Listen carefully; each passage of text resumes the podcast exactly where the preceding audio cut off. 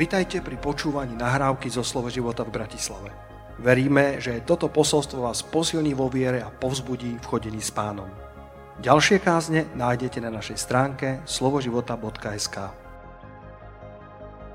Aleluja. Môžeme si prosím spoločne e, otvoriť e, Božie slovo v knihe Ester. A ak ju nevieš nájsť, tak je medzi Nehemiášom a Jobom.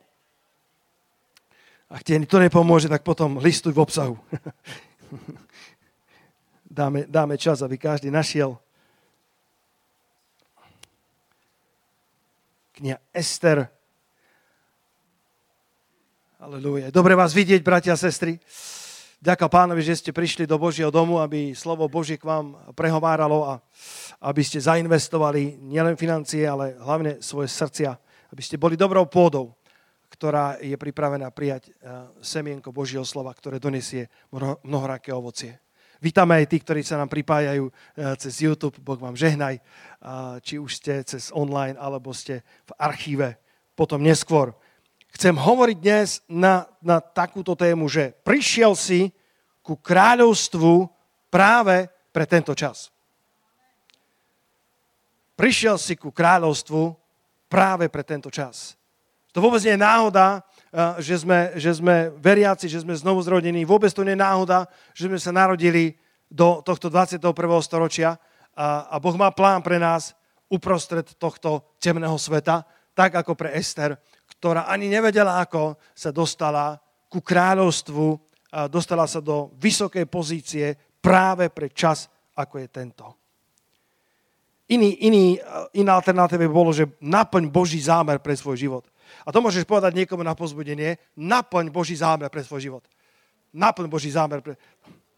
Halelúja. Dneska bude, bude horúco v cirkvi Božej. Čo poviete? Dneska budeme hovoriť o, o nádherných veciach, o posledných časoch, o tom, kde sa nachádzame. A chcem povedať na začiatok, že to najšťastnejšie miesto na zemi to, to najlepšie miesto, na ktorom sa môžeš ocitnúť v živote, uh, nie sú ani Kanárske ostrovy, ani Niagarské vodopády, alebo Los Angeles, alebo dokonca Bratislava. To najšťastnejšie miesto, to najlepšie miesto v živote je Božia voda. Je to úplne najlepšie miesto, najslnečnejšie, najkrajšie, najbezpečnejšie, najšťastnejšie miesto na zemi pre tvoj život a pre môj život je Božia vola. Boží zámer, ak by som mal definovať, či je to Boží zámer, alebo Boží plán, alebo Boží, Boží uh, cieľ pre náš život, tak Boží zámer pre náš život je to, keď sa spoja tvoje dary a potreba sveta, ktorú vidí Boh. Keď Boh spojí to, čo je v tvojom živote, ako, ako Boží dar, Boží dalen, alebo uh, to, čo ti Boh dal do vienka, uh, s tým, uh, čo Boh vidí ako potrebu sveta. Keď sa toto spojí, tak to je to najlepšie miesto na zemi, to je ten Boží zámer pre každé jedno z nás. A dnes, keď chcem hovoriť o Božom zámere, chcem hneď vylúčiť takú myšlienku, že si poviete, že to len pre, pre služobníkov, alebo misionárov, alebo pastorov. Nie, Boží zámer je pre každého jedného z nás. Boh má zámer pre každého z nás. Boh má zámer pre to, kde sa dneska nachádzaš a kde má pre teba plán na zajtra. Uh, Martin Luther, mám tu jednu citáciu, ktorú som zobral z uh, knižky Diamanty v blate, ktorú sme kedysi vydali. A, a on hovorí, že sluha, ktorý pozametá kuchyňu, robí Božiu vôľu rovnako dobre, ako mních, ktorý sa modlí. A to nie preto, že pritom spieva kresťanský hymnus, ale preto, že Bohu sa páčia čisté podlahy. Luther bol veľmi praktický teológ. Kresťanský obuvník nesplňa svoje kresťanské povinnosti tým, že na topánky urobí malý krížik, ale tým, že vyrobí kvalitné topánky, pretože Boh má rád kvalitnú remeselnú prácu. Aleluja. Keby Luther bol dneska tu, tak ho pozveme kázať mal dobrú teológiu. Takže keď hovorím o Božom zámere pre nás, tak netvrdím, alebo nechcem to obrátiť na také tie veľké povolania, že si že si poslaný do Afriky, aby si, aby si zvestoval evanílium, alebo do Papuji Novej Gvinej, niekde medzi, medzi Liliputánov, alebo neviem kam. Boží zámer, Boží plán je pre každého jedného z nás a keď ho objavíme, robme ho čo najlepšie. Halelúja, lebo Boh má rád kvalitnú prácu. My sme teraz mali možnosť byť e, pár dní na Liptove a, a nebudem menovať, ale je jeden z e, najlepších skialpinistov, pravdepodobne možno aj Európy, isto Slovenska. E, mali sme možnosť tak neplánovane ho, navštíviť a, a modliť sa za neho a také prorocké pomazanie tam prišlo, bol to skvelý čas. A on je veriaci človek, a je naozaj vynikajúcim skialpinistom. Od malička tak vyrastal a chodí po celom svete, aby reprezentoval Slovensko. A naskytla sa taká možnosť, že jeho ocko bol, myslím, 14 rokov, 14 e, rokov starostom v jednom mestečku a v kronikách toho mesta sa dočítali o tom, že e, počas SNP, keď partizáni utekali pred nacistami, pred fašistickým Nemeckom, ktoré ich objavilo, tak e, tri dní utekali takou ťažkou trasou, lebo povypalovali šaty a všetky miesta, kde sa mohli schovať. A myslím, že tri dní utekali po horách, po tých vysokých kopcoch a niektorí dokonca, keďže nemali výzbroj, nemali e, na to výstroj, tak aj popadali z tých skál, ale nakoniec sa mnohí z nich zachránili. A tohto príbehu sa chytil Red Bull, a keď sa niečo chytí Red Bull, tak, tak to potom ide, lebo to nie je len o nápoj, ale to je obrovská organizácia. A urobili takú tajnú výzvu, ktorá bola utajená, aby sa toho nechytili e, negatívne sily, že pozvali tohto najlepšieho skialpinistu, aby tú trasu, ktorú oni prechádzali za tri dní, aby ju on spravil za necelý deň. A nazvali to, že, že extrémom proti extrémizmu že vlastne ten extrémny e, výstup, ten, ten extrémny e, výkon športový mal byť jasným svedectvom, že stojíme proti akémukoľvek extrémizmu, ktorý by popíral históriu. A chcú e, tieto, túto tento dokument ešte pred voľbami dať do éteru. Bol tam na jednom mieste Red Bull, ktorý mal všetky možné drony a filmové štáby a potom tam bol takisto jeden z najlepších, alebo asi najlepší horský dokumentarista Slovenska, ktorý to nakrúcal zase zo strany dokumentaristiky. Z jedna bude taká adrenalinová verzia, druhá bude taká dokumentaristická verzia. Tak sme sa veľa za ňo modlili, o 4 ráno vyrážal, modlili sme sa, aby nezobudil žiadne medvede a potom po- poslali radostnú správu, že zobudil všetku tatranskú zver okrem medveďov. Tí spali dobre. A, a, a všetko, všetko dopadlo na, na Božiu slávu. Tak som sám zvedavý, a, ako ten dokument ako ten dokument dopadne, ale tá myšlienka je, že, že tento dar, ktorý on má, mohol byť a môže byť použitý na Božiu slávu ten dar, ktorý mu Boh dal, môže byť spojený s tou potrebou, ktorá v dnešnej spoločnosti tak silno rezonuje a môže takýmto, uh, takýmto um, takou poslušnosťou tomu talentu, ktorý má naplniť Boží zámer pre svoj život. Ester, 4. kapitola, ten názov uh, toho posolstva prišiel si ku kráľovstvu práve tento, pre tento čas, je vzatý z tohto verša, ktorý budete poznať. Ester, 4 kapitola vo verši 14. Mardocheus. Koľký poznáte príbeh o Ester? Ruk hore. Tam, tam je niekoľko postav, že? Je tam, je tam král, uh, ako sa volal, kto vie? Ahasver, alebo Xerxes, závisí, to bolo v gréckom jazyku, to je myslím hebrejský preklad, Ahasver, bola tam Vasta, kráľovná, ktorá bola vyhnaná, pretože nebola podriadená svojmu uh, pánovi, manželovi. Uh, bol tam Mardocheus, ktorý bol ten, ten dobrý. Háman to bol ten zlý. A potom Ester. A Mardocheus, ktorý bol vysoko postavený pred uh, kráľom, tak presviečal Ester, aby niečo spravila na záchranu židovského národa, lebo ten zlý Háman usiloval nielen o jej život, ale o vyhubenie celého židovského národa. A verš 14 ba ak budeš naozaj mlčať v tento čas, hovorí Mardocheus Ester, dostaví sa Židom z iného miesta úľava a vyslobodenie. Boh, boh, boh sa postará. o svoje kráľovstvo. Tak alebo onak. Akože tvoje miesto nikto nedokáže dostatočne zastúpiť, ale ak ty nepôjdeš za Božími zámermi, Božie kráľovstvo sa nezrúti. Božie kráľovstvo pôjde ďalej. Boh si zachová, Boh si nájde z iného miesta úľavu a vyslobodenie. Boh nie je závislý na tebe, ty a ja sme závislí na ňom.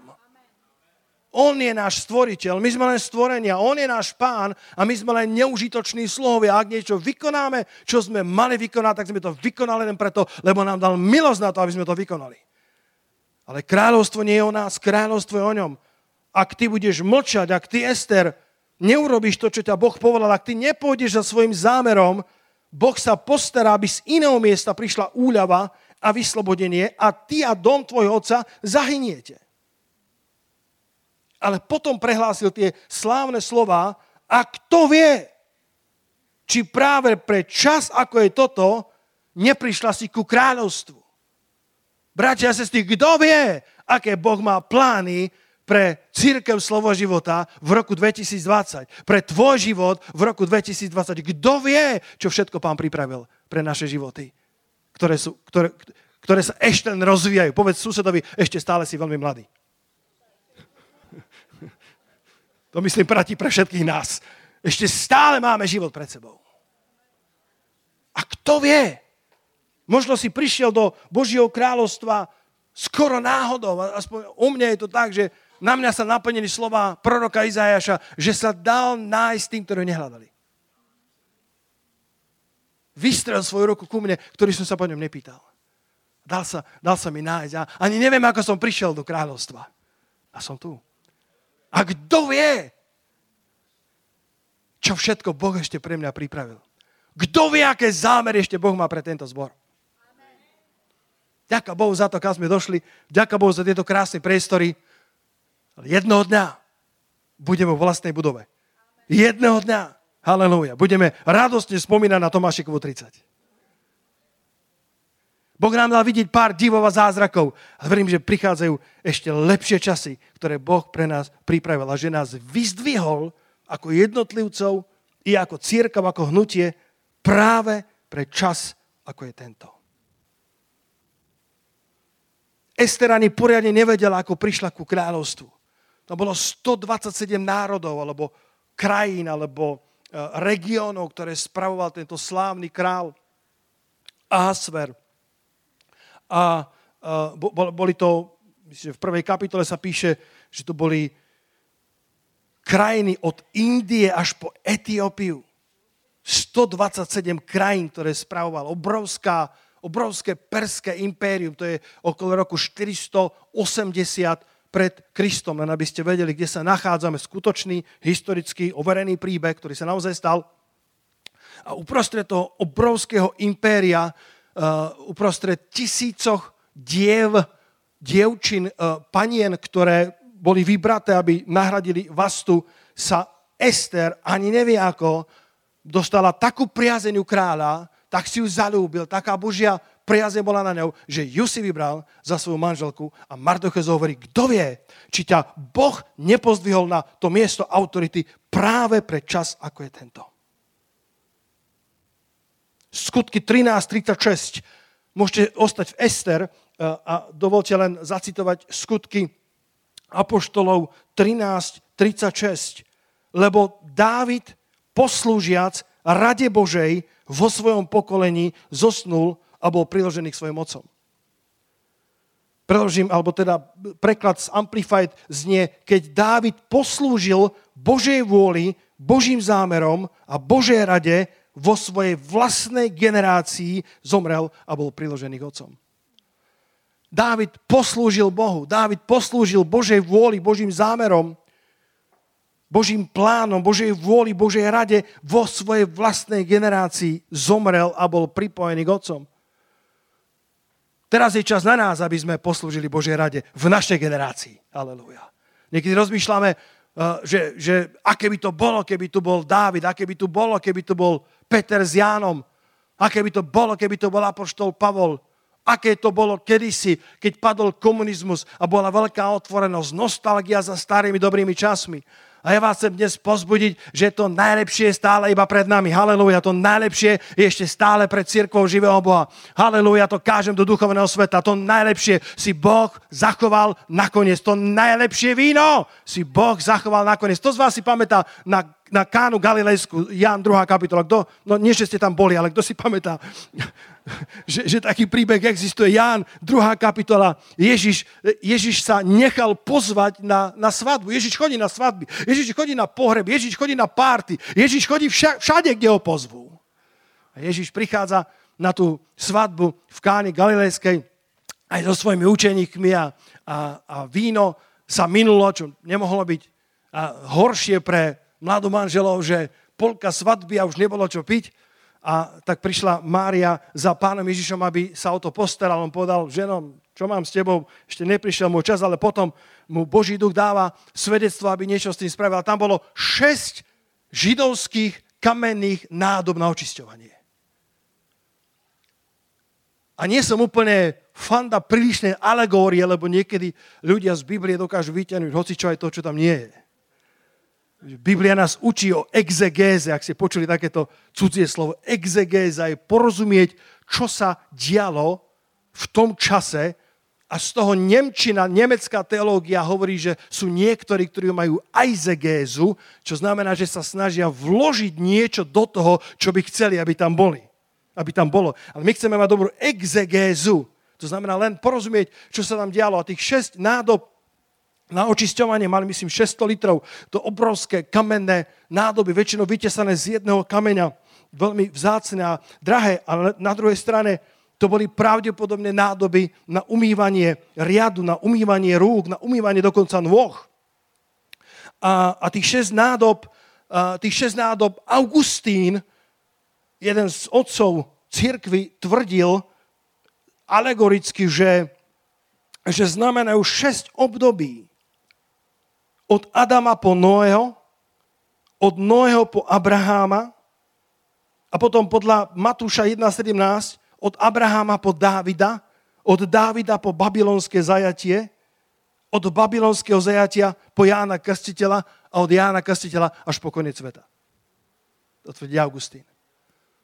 Tých šesť nádob zastupuje istú nedokonalosť. Šestka ako číslo nedokonalosti. Ale ak sa Kristus dotkne tých špinavých nádob, tak sa zmenia tá špinavá voda na čisté a nádherné nové víno. Halelúja.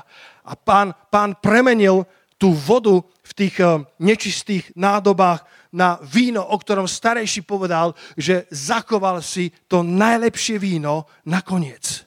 A ja verím, že to prorocké, bratia, si, že prešli nejaké dekády za nami, prešli nejaké dispenzie za nami a Boh hovoril mnohokrát a mnohými spôsobmi. To ma oslovilo, keď som sa včera modlil. Poznáte ten verš? Že Boh prehováral ku našim otcom mnohokrát a mnohými spôsobmi. Kde je to napísané? V Židoch prvá kapitola, verš 1, myslím to je, že Boh prehováral k nám, alebo k našim mocom mnoho ráz a mnohými spôsobmi, ale teraz v posledných časoch k nám prehovára cez svojho syna Ježíša Krista. Ale verím, že je v tom tá múdro, že Boh prehovára mnoho ráz a mnohými spôsobmi. Povieš, pa, pastor, ja neviem nájsť Bo- Boží hlas, ja neviem nájsť Božie slovo pre môj Boh prehovára k tebe mnoho ráz a mnohými spôsobmi. Len hľadaj. Lukáš, je to tam či nie? Židom 1.1. Jednoduché. takže, takže verím, že boh, boh prehováral že sa dávna mnohoráz a mnohými spôsobmi hovoril Boh otcom v prorokoch. Verím, že je v tom tá múdrosť, že Boh ešte stále hovorí mnohoráz a mnohými spôsoby a najmä cez svojho syna v posledných časoch. Ale keď sa pán dotýka tých šiestich nádob, keď sa dotýka tých, eh, tej nedokonalosti a prináša sedmičku dokonalosti a prináša to najlepšie víno, ktoré si zachoval nakoniec. Aký úžasný obraz posledných čias.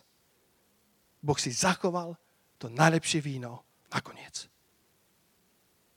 Myslel, že vyskočíte zo storičky a budete kričať haleluja na to. Lebo, lebo niekto raz krásne povedal, že, že kresťania hovoria, kiež by sme žili v časoch Petra a Jána. Ale možno, že Peter a Ján sedia v nebi a pozerajú na nás a hovoria, kiež by sme žili v Bratislave v 21. storočí. Pretože to najlepšie víno si Boh nechal nakoniec. Ale musíme možno predefinovať, čo je skutočný úspech. Čo je to skutočný úspešný človek dnes? Ten, kto má veľké auto, veľký domisko, ten, kto, ten, kto je najhlučnejší v kolektíve, ten, kto má najviac popularity. Viete, čo je skutočný úspech? Skutočný úspech sa ukáže pár minút po vytrhnutí.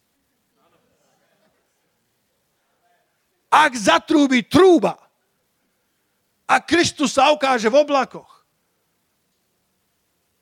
a možno tretina ľudstva zmizne, pretože bude so svojím pánom v povetre a ty tu zostaneš, tak môžeš mať aký chceš dom, môžeš mať akékoľvek konexie, ale bol si neúspešný človek. A skutočný úspech je, keď žiješ blízko Krista, v týchto posledných časoch. Skutočný úspech je, keď si na prvé miesto svojho života dal Boží zámer. Nech to stojí, čo to stojí. Ester s tým trochu zápasila, lebo vedela, že to vôbec nebude ľahká cesta, že to nebude prechádzka rúžovou záhradou. Veď už bola požehnaná, veď už bola pri kráľovi, veď už zažila Božiu priazeň. A Mardocheus ju, ju motivuje k tomu, aby, aby nemlčala. Mardochus hovorí, ak budeš mlčať, Ester, Boh sa postará o svoje zámery. Tvoja neposlušnosť nespôsobí, že spadne Boží plán, ale ty i dom tvojho otca zahyniete. A kto vie, či Boh ťa nepozdvihol práve pre čas, ako je tento. Iný preklad hovorí, že sme prišli ku kráľovskej hodnosti práve pre čas, ako je tento. A mám tri myšlienky, ktoré chcem dneska k vám priniesť z tohto posolstva o Ester.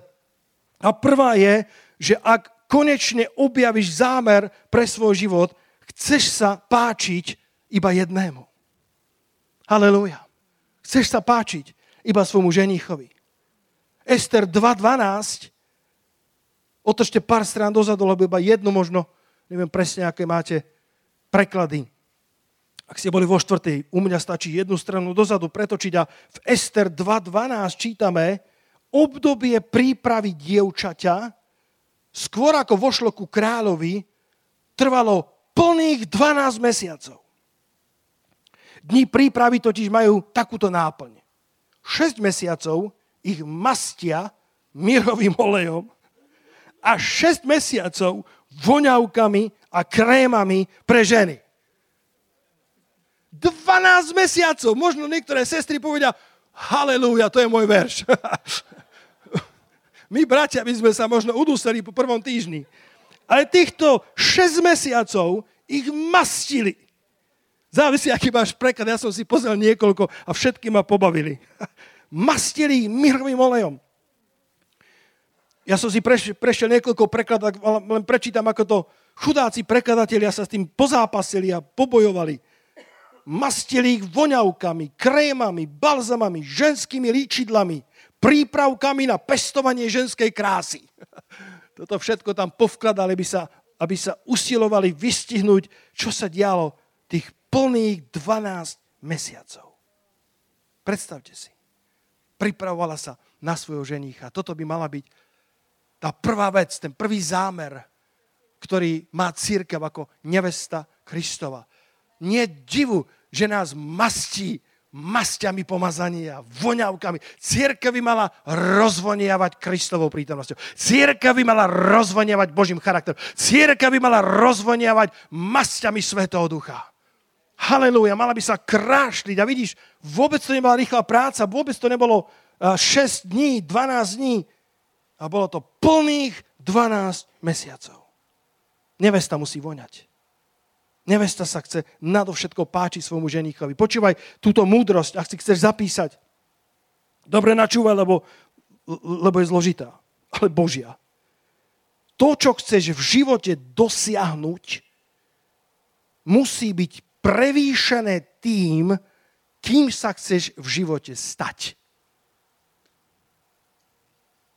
To, kým chceme byť, musí byť dôležitejšie, než to, čo chceme v živote dosiahnuť. Halelúja.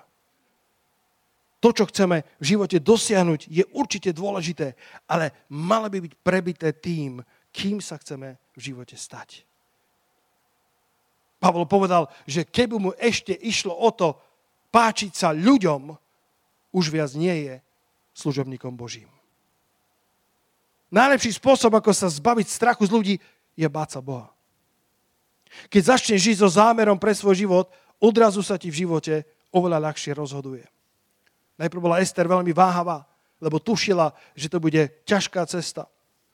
Ale od chvíle, keď im Mardochus povedal tie slávne slova, že kto vie, či nie si pozvihnutá do kráľovstva práve pre čas, ako je tento, tak zavolala priateľky, to je 4. kapitola, verš 16 a 17, zavolala svoje slúžky, svoje dievky a takisto vydala pokyn pre celý židovský národ, národ ktorý bol na hrade Súzan, aby mali trojdňový post, kde, kde dokonca ani nepili tekutiny. V živote sa ti bude rozhodovať oveľa ľahšie, keď budeš žiť s jasným Božím zámerom. Niektoré rozhodnutia, ktoré sú komplikované v našom živote, sa oveľa viac zjednodušia, keď nezabudneme na zámer, s ktorým na tejto zemi sme. Ester, keď zrazu objavila, že ja som predsa neprišla do tejto blahorečenej pozície, do tejto požehnanej pozície len tak náhodou. Mohlo to tak vyzerať. Mohlo to vyzerať, že ani neviem, ako som prišla ku kráľovstvu. Mohlo to tak vyzerať, že ty možno nevieš, prečo si tu v Bratislave. Ako si sa ocitol v tomto zhromaždení. Ako sa vôbec stalo, že si dnes veriaci človek. Ale chcem ti povedať prorockým slovom, že Boh ťa sem dostal, Boh ťa sem priviedol, Boh ťa postavil do svojho ľudu práve pre čas, ako je tento, s jasným zámerom, aby si niečo vykonal pre jeho kráľovstvo. Dajme jeden veľký potles pánovi Ježišovi za to. Haleluja. Jeden jasný zámer máme, bratia a sestry. My tu nie sme len tak náhodou, my tu nie sme len, len tak, aby sme si viac užili života, aby sme mali viac Božej priazne sami pre seba. To prvé, čo by nás malo zaujímať je, či sa páčime ženichovi, či dobre prechádzame tým parfémovaním, tým mazaním masťami a že či dobre nabrúsime svoj charakter. Možno nebudeš vždy vedieť, čo Ježiš od teba chce, ale ak budeš mať jasný Boží zámer, budeš veľakrát vedieť, skoro vždy, čo Ježiš od teba nechce. Mnohokrát nevieš presne, čo od teba chce, ale skoro určite vieš, že tadiaľ to určite nie. Tadiaľ to určite nie. Toto by som nemal robiť. Takto by som nemal premýšľať. Takto by som nemal reagovať. Neviem ako, ale takto by som nemal reagovať. Toto by som nemal povedať. Toto by som nemal napísať. Takto by som nemal premýšľať. Ak sa chceš páčiť Ježišovi, ak budeš mať Boží zámer ako, ako jasnú severku vo svojom živote, o veľa ľahšie sa ti bude v živote rozhodovať. Druhá myšlienka, ktorú, ktorú vyberám z príbehu Ester, keď keď zrazu máš jasný zámer, tá prvá bola, že sa chceš páčiť svojmu ženichovi, tá druhá je, že budeš oveľa viacej na modlitbách. Som myslel, že budete ticho. budeš oveľa viacej na modlitbách. Ester zrazu vyhlásila post a modlitbu na, na, na celý svoj babinec, ktorý tam mala. Na celý národ, ktorý tam mala. Modlitba je znakom pokory. Ľudia modlitby majú na sebe Božiu priazeň keď, keď Ester bola v modlitbách, keď bola v poste, vedela, že nesmie predstúpiť pred kráľa bez toho, že by bola zavolaná. Ruku hore, kto pozná ten príbeh, aby som vedel.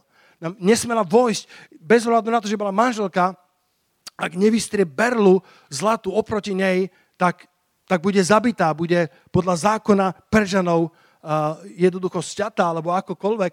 A tak sa strašne triasla, ale keď sa modlíš, keď si na postoch, keď si na modlitbách, tak je na teba špeciálna Božia priazeň. A keď Ester s trasúcimi sa kolenami vošla neohlásená pred kráľa, tak je napísané, že keď ju kráľ uvidel, tak našla milosť v jeho očiach.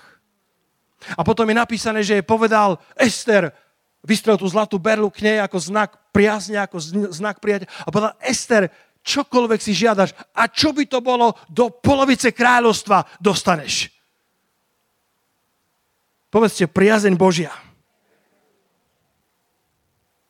A druhá vec, okrem Božej priazne, ktorú ti prináša modlitebný zápas, je víťazstvo v duchovnom svete. Lebo ľudia so zámerom sú terčom pre nepriateľa.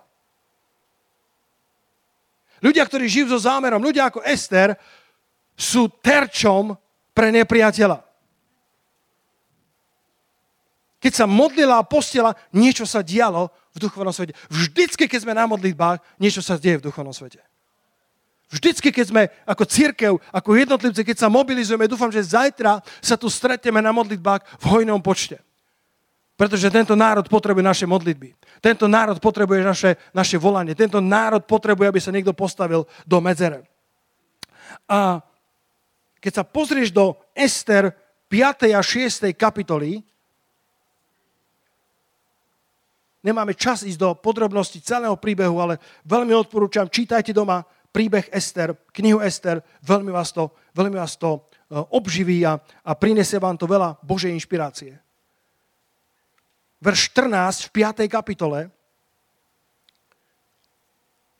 lebo Háman bol pyšný a seba stredný, egocentrický, zlý človek a všetci sa mu kláňali až na Mardochea a tak e, sa zdieľal o tom so svojou manželkou Zéreš a ona mu povedala, na tomu riekla Zéreš, jeho žena a všetci jeho priateľa, nech spravia šibenicu, vysokú 50 lakťov a ráno povedz kráľovi, aby na nej obesili Mardochea a potom vojdi s kráľom na hostinu veselý. A tá vec sa ľúbila Hamanovi a dal spraviť šibenicu. Koľkokrát nepriateľ kuje pikle proti nám. A my to ani nevieme. Koľkokrát stavia šibenice za našim chrbtom a my si to neuvedomujeme, že je v stávke tak veľa. Ale v 6. kapitole verš 1, keby sme vyhodili tú 6. kapitolu, lebo Biblia nebola písaná v kapitolách, tak to kontinuálne pokračuje vo verši 1. V tú noc, v tú istú noc, kedy sa stávala šibenica, v tú istú noc, kedy Satan plánoval cez svojho zlého služobníka Hámana, tak v tú istú noc utekal spánok od kráľa, takže nemohol zaspať. Bratia a sestry, modlitba ešte stále funguje v 21. storočí. Modlitba ešte stále spôsobí, že zlí nemajú dobrý spánok. A tak ako Háman so svojou partiou tesárov stavali v kráľovom dvore šibenicu, král netušil, čo sa deje. Král, král bol oklamaný, bol zmanipulovaný. Ale v tú noc utekal spánok od kráľa a nemohol zaspať. Preto si rozkázal doniesť knihu pamätí, letopisy, kroniku, aby to čítali pred kráľom. Neviem, ako zaspávaš ty. Možno počítaš ovečky. Král mal iný zvyk. Ten si nechal predčítať o svojich veľkých činoch zo svojich letopisov, zo svojich kroník. A teraz všimni si, aká je tam nádherná Božia, uh, Božia organizácia, aká je tam, aká je tam nádherná uh, taká, taká Božia spolupatričnosť v tom, v tom všetkom príbehu. Pretože akorát ten sluha vybral zvytok, vybral tú časť letopisov, kde sa písalo o Mardochovi, ako kedysi zachránil kráľovi život. Keď tam bolo spiknutie proti kráľovi a čítal ten sluha a že Mardochev sa to dozvedel a zachránil život kráľovi. A král sa vzrušil a hovorí, a, a dostal za to nejakú odmenu alebo, alebo pýtal si za to niečo a ten sluha povedal, nie, nie je tu žiadny záznam, žiadnu odmenu si nežiadal, žiaden metál, žiaden, žiadnu medailu si mu nedal. A král hovorí, jak je to možné, to, to, to by sme mali napraviť. A zrazu počul zvonku búchanie kladiva a pýta sa, čo sa to tam deje vonku? A sluha hovorí, no to tvoj sluha tvoj, tvoj knieža Háman stavia šibenicu. Zavolajte ho sem z dvora. Tak ho zavolali, Háman prišiel a král povedal, nože mi povedz Háman, čo mám spraviť človeku, ktorého si ctí král. Háman sa naravnal ako páv a vedel, že to bude určite o mne, lebo ja som druhý po kráľovi, tak, tak rýchlo spravil kalkuláciu v hlave, že, že čo, by, čo, by tak, čo by tak jemu najviac sedel, tak povedal, kráľu, mám takýto plán, mám návrh. Ak si chceš naozaj uctiť takého muža, ktorý je ti veľmi vážený, tak zober kráľovské rúcho, ktoré nosíva iba král, zober koňa, ktorý je kráľovským koňom, na ktorom sedáva iba kráľ. A potom jedno z najprednejších kniežat, ktorého vezme za úzdu a toho, ktorého ctíš, posať na toho, na sedlo toho koňa a nech ho prevádza to knieža celým kráľovstvom kričiac, takto nech učinia všetkým, ktorých si ctí kráľ. My sme kedysi mávali takú, také americké príbehy Veggie Tales, kde to zobrazili. A keď to takto Háman povedal, tak tomu kráľovi ako keby padla sánka, hovorí, wow, Háman, to som nevedel, že si taký kreatívny, ja som mu chcel poslať iba ďakovnú pohľadnicu. Ale Háman bol veľmi kreatívny vo svojej odmene, lebo myslel, že to bude o ňom. A král zaskočený tou, tou prúpovidkou a tým celým, celým vyhrknutím príbehu dobre Háman, všetko, čo si povedal, sprav Židovi Mardocheovi a ty budeš to knieža, ktoré bude viesť za úzdu. Ty budeš to knieža, ktoré bude takto poctené tým, že môžeš poctiť môjho služobníka, Žida Mardochea, ktorý mi zachránil život. Halelúja, sláva pánovi. Šibenice, ktoré stavia Háman, tak nebudeš na nich vysieť. Spravodliví nebudú vysieť na šibeniciach, ktoré stáva pre nich Háman, ale Háman bude na nich vysieť. Satan si vyláme zuby na nás, bratia a sestry. Halelúja. Zakrič halelúja na to. Mám jeden nádherný verš, ktorý vám len dám. To je Izajáš 59, Izajáš 59, 19. Izajáš 59, 19. Možno pre niektorých z vás vnímam, že môže byť toto prorocký verš pre dnešné ráno. Boh ťa pozdvihol do kráľovstva pre čas, ako je tento. A nepriateľ robí všetko preto, aby išiel proti tebe, lebo si terčom, lebo žiješ so zámerom, lebo si dôležitý v kráľovstve. A to je napísané Izajáš 59, verš 19, možno stačí tá druhá časť. Keď príde protivník, hoci ako rieka, duch hospodinov ho zaženie. A sú rôzne preklady, pretože nevedia presne, ako to preložiť. Záleží, kde dáš čiarku. Lebo sa to dá preložiť rovnako, keď príde protivník, iné preklady hovoria, hoci ako povodeň, duch hospodinov ho zažene na útek. A dá sa to preložiť, keby prišiel protivník, čiarka, duch hospodinov vyjde ako povodeň proti nemu. Ja to, ja to prečítam z Amplified prekladu, kde, kde som si ho vypísal. Tu je. Keď príde nepriateľ hoci ako povodeň, Boží duch pozdvihne proti nemu prápor a zaženie ho na úček. Lebo príde ako prudký príval, ktorý poháňa Boží dých. Či už to príde ako, či už príde nepriateľ proti tebe, hoci ako povodeň, duch Boží pozdvihne prápor a zaženie na útek. Alebo ak príde proti tebe ako tá dravá rieka, Boží duch povstane ako povodeň a zaženie nepriateľa, ako tá dravá rieka poháňaná dychom Svetého Ducha na útek. Nikdy nepochybuj o tom, že Boh za teba bojuje. Háman stavia svoje šíbenice pre Mardocheu a Ester, ale spravodliví na nich nebudú vysieť. Nakoniec to bol Háman, ktorý vysel na šíbenici, ktorú staval pre Božích spravodlivých. Halelúja.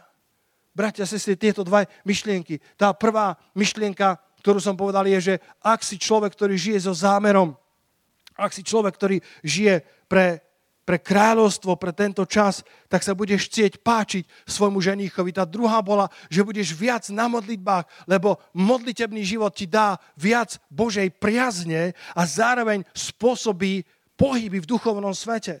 Tak, aby nepriateľové plány boli zmarené a aby Boží plán sa mohol stať nielen pre teba, ale takisto pre ľudí okolo teba. Lebo Ester tam nebola len kvôli sebe.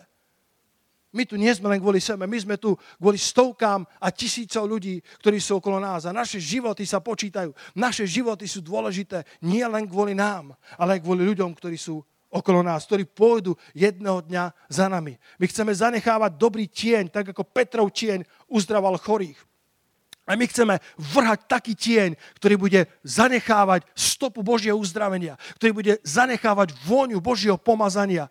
Nielen, nielen kým sme tu, ale keď jedného dňa z tejto zeme odídeme, aby bola taká spomienka na Boží ľud v Bratislave, taká spomienka na slovo života, že to nebola dokonalá církev a bola to církev navoňaná pomazaním Svetého Ducha, navoňaná masťami Svetého Ducha, církev plná lásky Kristovej a plná Božej moci. Halelúja! Toto chceme, aby sa o nás pamätalo, ak sa raz o, o, o tom bude rozprávať. A isto, iste sa raz bude o tom rozprávať v nebesiach. Halelúja. Kto sa teší do neba? Kto sa teší do nebeského kráľovstva? Koľko z vás veríte, že z Božej milosti budete vychvátení, keď príde ten hlas trúby? Ži tak, brata, sestra, aby si nebol zanechaný na tejto zemi. Dvaja budú vzatí, jeden bude zanechaný. Aleluja. Tak je napísané, dva, dve budú spolu, e, alebo tri budú mlieť v mline, jedna bude vzatá, druhá bude zanechaná. Ty ži tak, aby si bol vzatý. Ty, ty ži tak blízko pána, aby si bol vzatý v čas, kedy sa Kristus vráti na túto zem. Aleluja. Byť pripravený neustále. Kto vie, či pán nemôže prísť? Aj dnes. Zajtra mám modlitevnú, tak asi nepríde, ale Keby prišiel, koľký z vás ste pripravení z domov? Ja som pripravený z domov. Je mi dobre na tejto zemi. Mám veľa lásky od ľudí, mám veľa plánov pre svoju budúcnosť, preto si myslím, že ešte nie je ten čas. Ale ak by náhodou pán chcel prísť, ja hovorím, amen, pane, príď, Maranata. Príď, pane. Žijem tak, aby som bol pripravený kedykoľvek. Jeden, jeden strašný verš asi najťažší verš Biblie.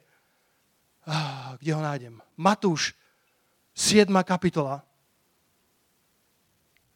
Som nemal v pláne, ale veľa rozímam o Božom slove. Matúš 7. kapitola, pozri sa, jeden z najťažších veršov Biblie, podľa mňa. A prinesiem k nemu len taký výklad, ktorý, ktorý dokážem priniesť. Matúš 7, 21 a 22. Má to podnadpis, že pane, pane. Marta, Marta. Pane, pane. Nie každý, kto mi hovorí pane, pane, vojde do nebeského kráľovstva. Stratil som vás, alebo ste tu? Nie každý, kto hovorí pane, pane, vojde do nebeského kráľovstva. Ale ten, kto činí vôľu môjho Otca, ktorý je v nebesiach. Mnohí mi povedia tam toho dňa, pane, pane, či sme neprorokovali v tvojom mene a v tvojom mene démonov nevyháňali a v tvojom mene mnoho divov nečinili? To je dobrý newsletter, nie? To je celkom dobrá náplň práce. Vyháňali démonov v jeho mene, nečinili iba pár divov, ale mnoho divov v jeho mene verš, verš 22, okrem, okrem tej náplne toho, že to pane, pane asi nebolo úprimné, by bol dobrou vizitkou každého z nás. A predsa vo verši 23 a vtedy im vyznám, nikdy som vás neznal. Odíďte odo mňa, páchateľe neprávosti. Kto súhlasí so mnou, že sú to ťažké verše písma?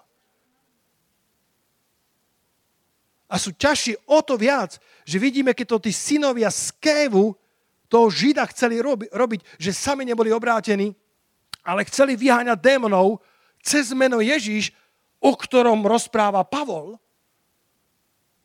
A tí démoni sa, sa ozvali a povedali, Ježíša znám a žiaľ aj o Pavlovi viem.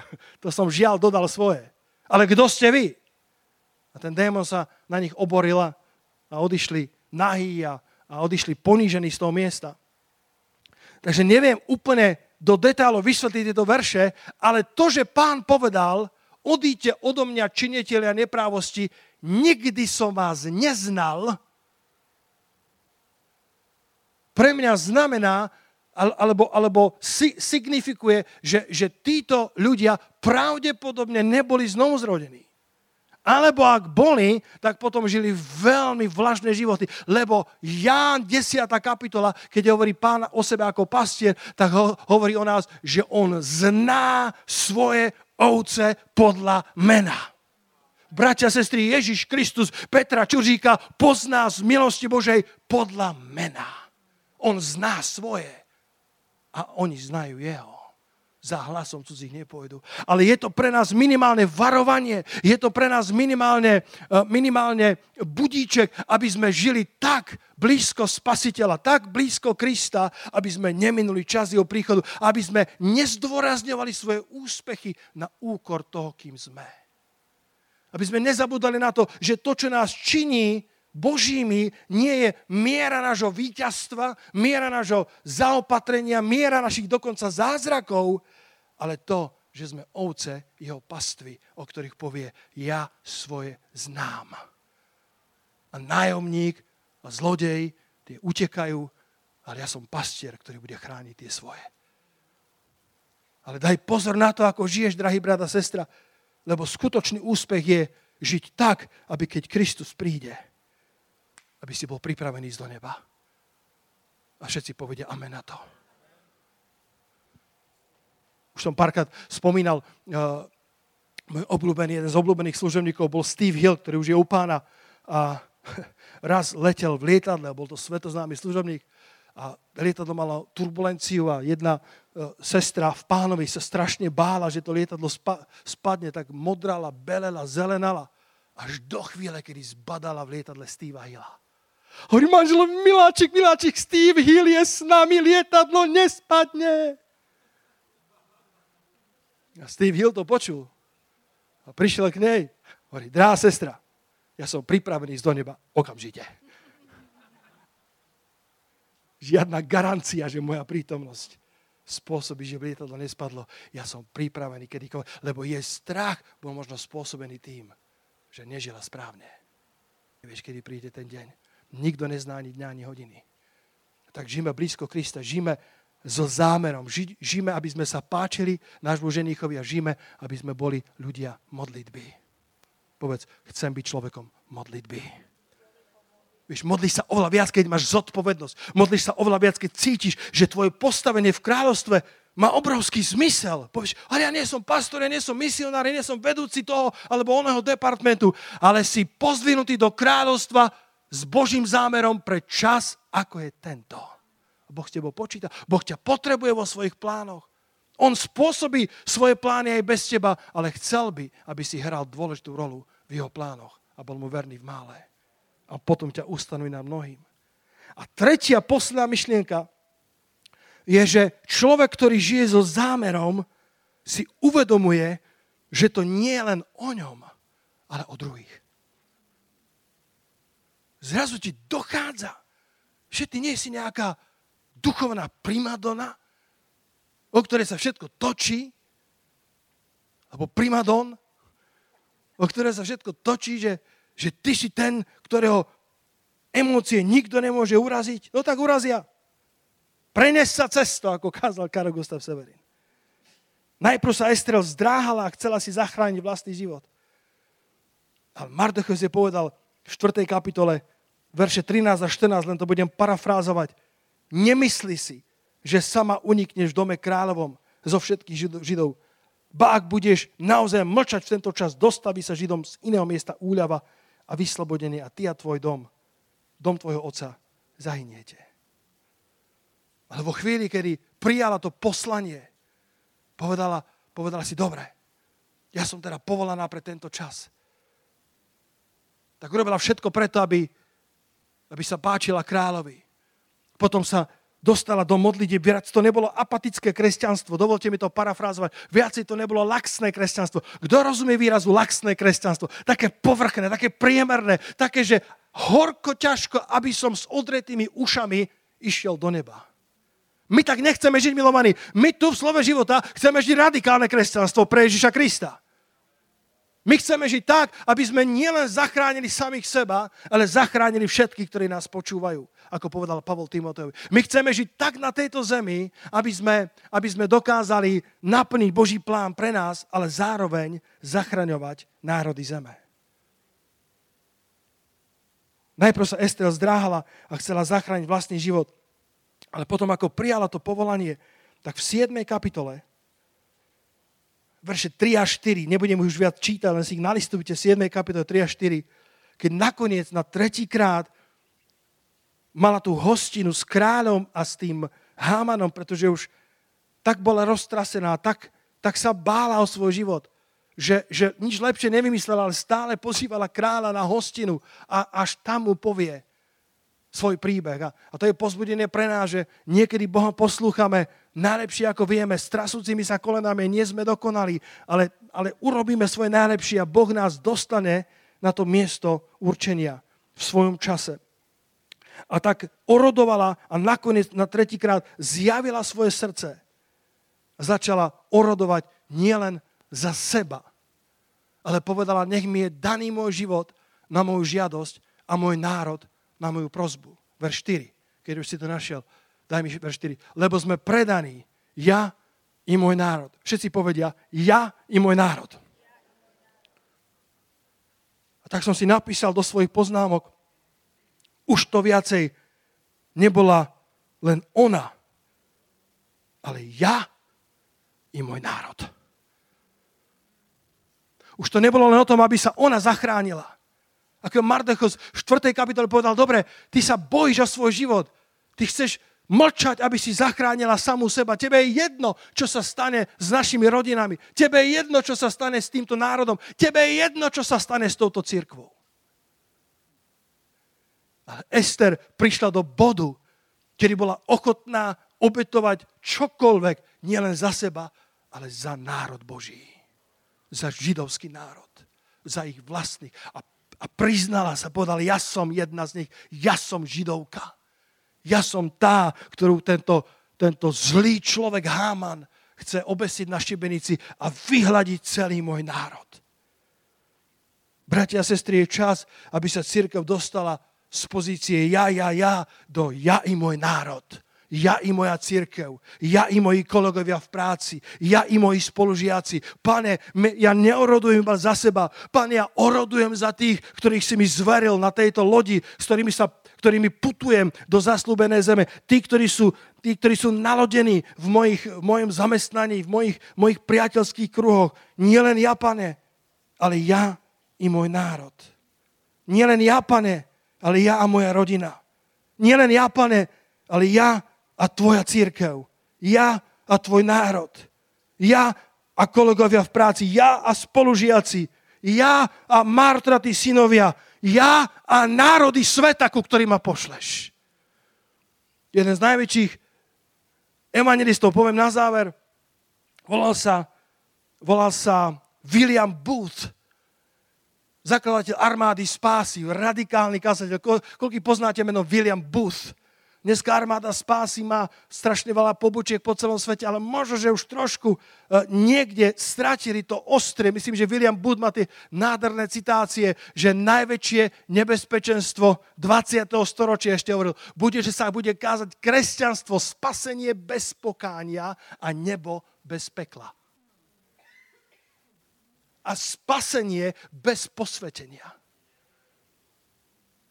vodil svojich synov do krčiem a povedal, synovia, toto sú vaši ľudia.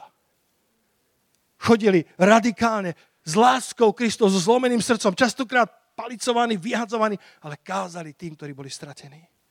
A na konci svojho života mala táto dobrovoľná organizácia, počúvaj dobre, táto dobrovoľná organizácia bez sponzorníku štátu mala 55 tisíc zamestnancov po celom svete. Začalo to ako, ako, ako prebudenecké hnutie s láskou k, k spaseniu duši. Povedal, William Booth povedal, niektorí majú vášeň zbierať známky, niektorí majú vášeň pre umenie, niektorí majú, majú vášeň pre, pre šport, pre hry. Moja vášeň sú duše. A to bol rok 1910. Myslím, že William Booth odišiel k pánovi 1912 v zrelom veku a mali každoročne convention, mali každoročne stretnutie všetkých slúžiacich. Tisíce sa schádzali z celého sveta v roku 1910. To nebolo tak ľahké, aby cestovali. V čase, kedy mali 55 tisíc zamestnancov a vždycky jeho príhovor na tomto spoločnom stretnutí bol dlho očakávaný. Ale v roku 1910 nemohol pricestovať, lebo jeho zdravie už bolo oslabené. Ale poslal list. A tak moderátor, všetci boli smutní, že tam nie je osobne, ale vedeli, že poslal list, tak keď moderátor otváral tú obálku s listom, tak tisíce uší boli naklonené, čo prináša generál William Booth, tak ho volali generál. A ten moderátor pozeral na ľudí, pozeral na ten list, pozeral na ľudí a tam bolo iba jediné slovo. V angličtine znelo others s vykričníkom. Podpísaný William Booth. Others znamená iný. Rozmýšľajte o ľuďoch, ktorí sú vonku. Rozmýšľajte o tých, ktorí nie sú tak šťastní ako vy. O tých, ktorí nie sú tak požehnaní ako vy. Ester, ty si bola požehnaná. Ester, ty máš Božiu priazeň. Ale ak budeš mlčať, minieš celý Boží zámer. Pretože ty si tam nebola vyzdvinutá iba preto, aby si mala na sebe Božiu priazeň. Ty si tam bola vyzdvinutá pre záchranu národov. Lebo nakoniec Háman vysiel na tej šibenici. A král vydal edikt. A, a, a čítame, že keď videli tie národy zeme, ako Boh zachránil židovský národ, tak je napísané, že množstva sa pridávali čo do náboženstva k židovstvu. A Mardechu sa stal druhým po panovníkovi. Stal sa rešpektovaným u všetkých židov. A z toho je ten Purím, ten sviatok, ktorý dodnes židia oslavujú. A tvrdia, že Esterina poslušnosť a jej významné postavenie, takisto Mardechovo významné postavenie v Perskom kráľovstve o 30 rokov neskôr, keď prichádza na scénu Nehemiáš, spôsobilo, že Nehemiáš ako Žid mohol byť pohárnikom kráľovým, čo bola vysoká podsta a že kvôli tomu potom mohol byť obnovený Jeruzalem. Vidíš, ako Boh plánuje dopredu? Víš, aké je dôležité každý jeden z nás, Ester, Mardecheus, Nehemiaš, každý z nás niečo pripravujeme pre generácie, ktoré prídu po nás. Adres. Iný. Ľudia, ktorí majú zámer, sú ľudia, ktorí sa chcú páčiť ženíchovi. Ne, nehľadia nie sú až tak zamestnaní tým, čo ľudia hovoria. Ľudia, ktorí majú zámer pre svoj život, ktorí cítia, vnímajú, že sú pozvinutí pre čas, ako je tento. Sú ľudia, ktorí sú oveľa intenzívnejšie na modlitbách. Nie lebo ti to prikázali, nie lebo to sa má, ale pretože tvoje srdce ťa k tomu ponúka, lebo zrazu žiješ, žiješ s vášnivým zámerom pre svoj život. A na záver takíto ľudia myslia na iných, nielen na seba. Halelujá ako starý pán William Booth povedal, ľudia, nezabúdajte na iných. Nežite len vo svojej bubline požehnania. Vyjdite z komfortnej zóny a pomáhajte tým, ktorí nie sú tak šťastní, ako ste vy. Lebo zadarmo ste dostali. A zadarmo dávajte.